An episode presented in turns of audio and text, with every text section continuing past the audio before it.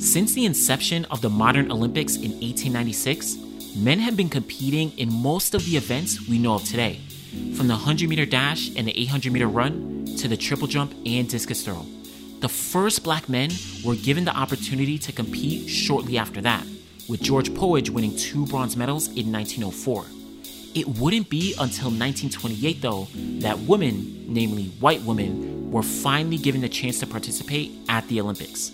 Finally, in 1936, Tidye Pickett of Chicago became the first black woman to compete at the Olympics when she ran the 80 meter hurdles at the Games in Berlin, Germany.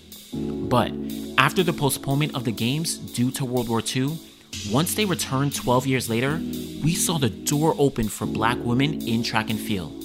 Today, we'll tell the story of the 1948 US Olympic women's team, a team of mostly black women that broke barriers, made history, and left an impact that still reverberates through the sport today.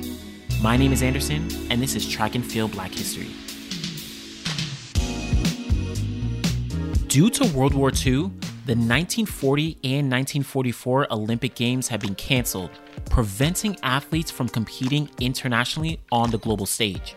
During that time, millions of American men entered into the military to fight in the war, while many women had left their positions as homemakers and entered the workforce to support the war effort. Compounded with the recent suffrage movement from a few decades earlier, earning women the right to vote, their participation in the workforce built up another movement for women's equal rights in sports. Many women saw that since they were more than capable of being part of that workforce, especially during wartime, they would be more than capable of competing in athletics events as well. Now, during World War II, the first women's professional team had also been started the All American Girls Baseball League of 1943. This was part of an effort to replace the MLB, which had been canceled due to the war. Many basketball leagues and other sports leagues and organizations also began to be formed during that time for women. Efforts like these continued to ramp up as the war came to an end in the mid 1940s, and more organizations for women's sports increased as competitive sports started to return across the board. In addition, as access to high school and college athletics programs began to grow, women looked to participate there as well. Because of the expanded access to sports, this presented an opportunity for black women to begin participating in various ways as well. The Tuskegee Institute, an HBCU located in Alabama, was a pioneer in providing opportunities for black athletes, both men and women. The Tuskegee Institute started its track and field program in 1916 and held the first Tuskegee relay meet in 1927, which is the oldest African American relay meet in the country.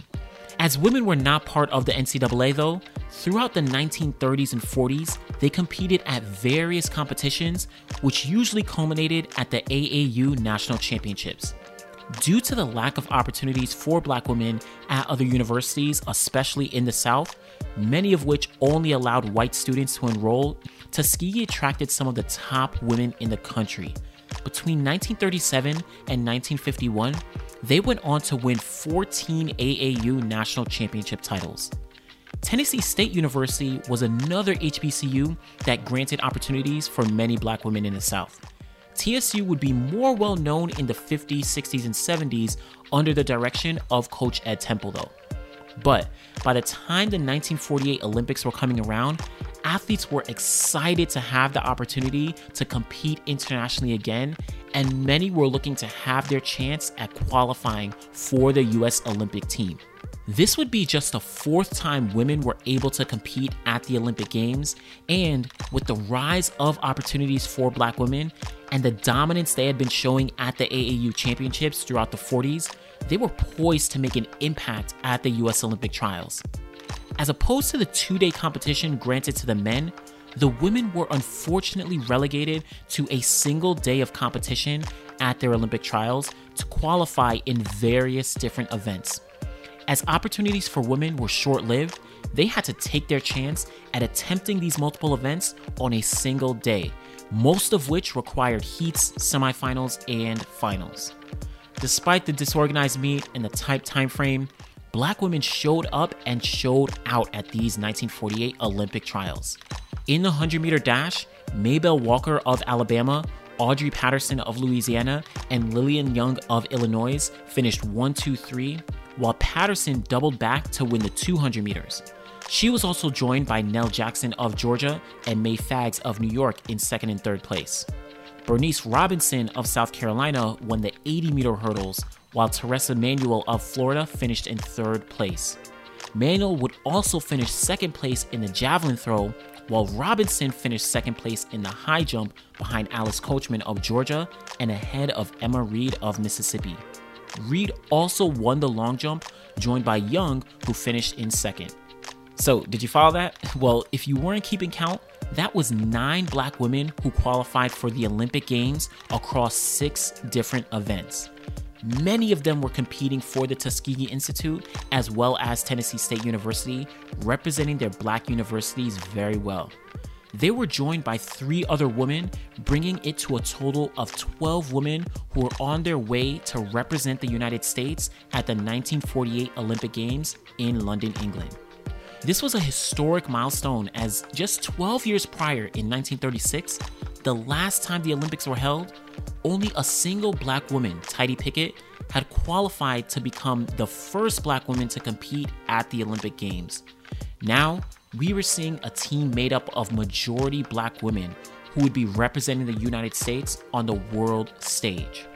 The Olympics were held just a month after the Olympic trials, and the women would be traveling from New York to London by ship. And throughout tons of pictures that you would see from the time, you can see the black women of the US team well represented and taking advantage of that opportunity to compete at the games that they worked hard for and truly did earn and deserve. Once they arrived in London, it was time to show up and put their talents on display for the world to see. And over the course of nine days of competition, the women took to the track and to the field and threw down some amazing performances. A plethora of firsts were established at these 1948 games. On August 4th, Emma Reed qualified for the long jump final and eventually finished 12th place overall, making her the first black American woman to make an Olympic final in any event. Two days later, on August 6th, Audrey Patterson found herself in the 200 meter final competing against some of the best women in the world. She would successfully finish in third place, earning a bronze medal in the event and making her the first black woman in history to win an Olympic medal of any color. Finally, on August 7th, Alice Coachman capped off the games by winning the gold medal in the high jump, beating out 18 other women from around the world. That made her the first black woman to ever win a gold medal at the Olympic Games. These games proved to not only be a showcase for the accomplishments and the achievements the women earned, but also a message of representation showing that black women can and should have the opportunity to participate in sports internationally as they are some of the best athletes in the world. Unfortunately, the women would be returning to mixed reception back in the United States. Patterson and Coachman, the two medalists from the Games, had small segregated celebrations in their local towns, where neither of their city's mayors acknowledged their accomplishments simply because they were black. Despite that, these nine women made history from the challenging single day schedule at the Olympic trials to qualifying as the first majority black women's track and field team at the Olympics. Taking the blueprint set by Tidye Pickett, the single black woman in Berlin 1936, they expanded, brought nine black women to London 1948, and made it onto the track, into the field, and all the way to the top of the podium. They set a precedent that still holds to this day as black women dominate representation and participation for the United States at the Olympic Games. Well, that's a story of the US women at the 1948 Olympic Games in London, England. A team that made history by being the first to have majority black representation for the United States at the Olympics.